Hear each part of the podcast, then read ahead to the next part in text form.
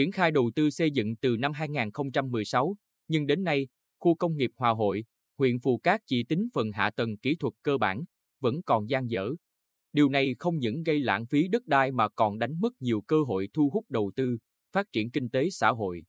Công ty cổ phần Tổng công ty đầu tư phát triển khu công nghiệp Phúc Lộc viết tắt là Phúc Lộc IDC được Ban quản lý khu kinh tế tỉnh cấp. Giấy chứng nhận đăng ký đầu tư lần đầu vào ngày 3 tháng 6 năm 2016 và cấp giấy chứng nhận thay đổi lần thứ hai vào ngày 15 tháng 8 năm 2018 để triển khai dự án đầu tư xây dựng và kinh doanh kết cấu hạ tầng khu công nghiệp Hòa Hội trên quy mô diện tích hơn 266 ha tại xã Cát Hanh, huyện Phù Cát. Tổng vốn đầu tư của dự án 817,31 tỷ đồng, tiến độ đầu tư xây dựng và hoàn thành toàn bộ dự án trong quý 3 năm 2020. Nhưng đến nay, khu công nghiệp vẫn là khu đất trống mênh mông.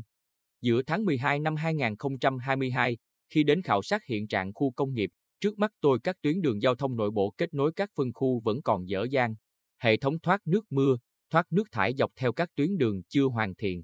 Doanh nghiệp cũng chưa xây dựng hệ thống điện, nhà máy xử lý nước thải, nhà máy cấp nước phục vụ sản xuất trong khu công nghiệp như đã cam kết với tỉnh.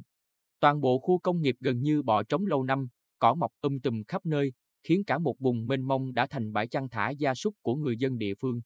Trao đổi với chúng tôi về sự chậm trễ trong đầu tư xây dựng hạ tầng kỹ thuật khu công nghiệp Hòa Hội, ông Nguyễn Văn Tuân, Phó Tổng Giám đốc Phúc Lộc IDC, cho biết công tác đền bù, giải phóng mặt bằng kéo dài đã ảnh hưởng lớn đến việc đầu tư xây dựng hạ tầng kỹ thuật khu công nghiệp.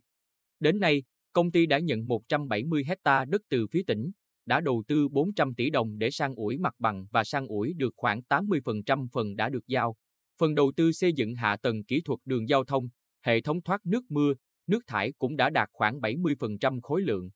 Năm 2023, công ty sẽ đầu tư thêm 140,79 tỷ đồng, phấn đấu hoàn thành các hạng mục nói trên, đồng thời đầu tư xây dựng hệ thống điện cùng với nhà máy xử lý nước thải công suất 2.500 m khối và nhà máy cấp nước sạch công suất 5.000 m khối một ngày đêm.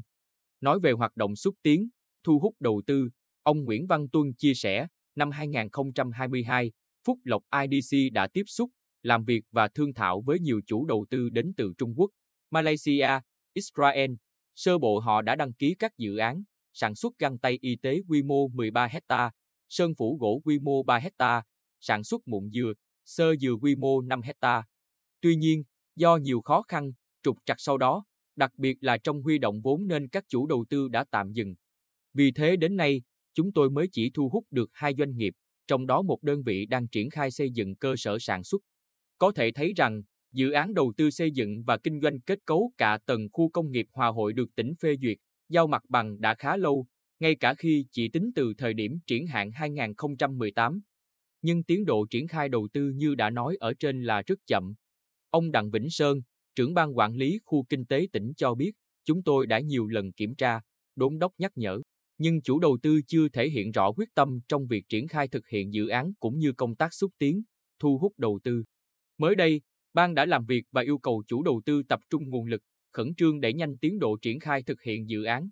Trước mắt, tập trung nhân lực, vật lực, đặc biệt là vấn đề tài chính, khẩn trương đẩy nhanh tiến độ triển khai thi công xây dựng hoàn thành các hạng mục hạ tầng thiết yếu, đảm bảo các điều kiện hoạt động cho nhà đầu tư thứ cấp.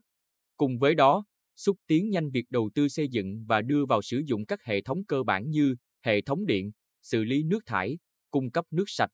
Phải tích cực đẩy mạnh xúc tiến, thu hút đầu tư vào khu công nghiệp nhằm khai thác đạt hiệu quả quỹ đất, dứt khoát không để trì trệ như lâu nay.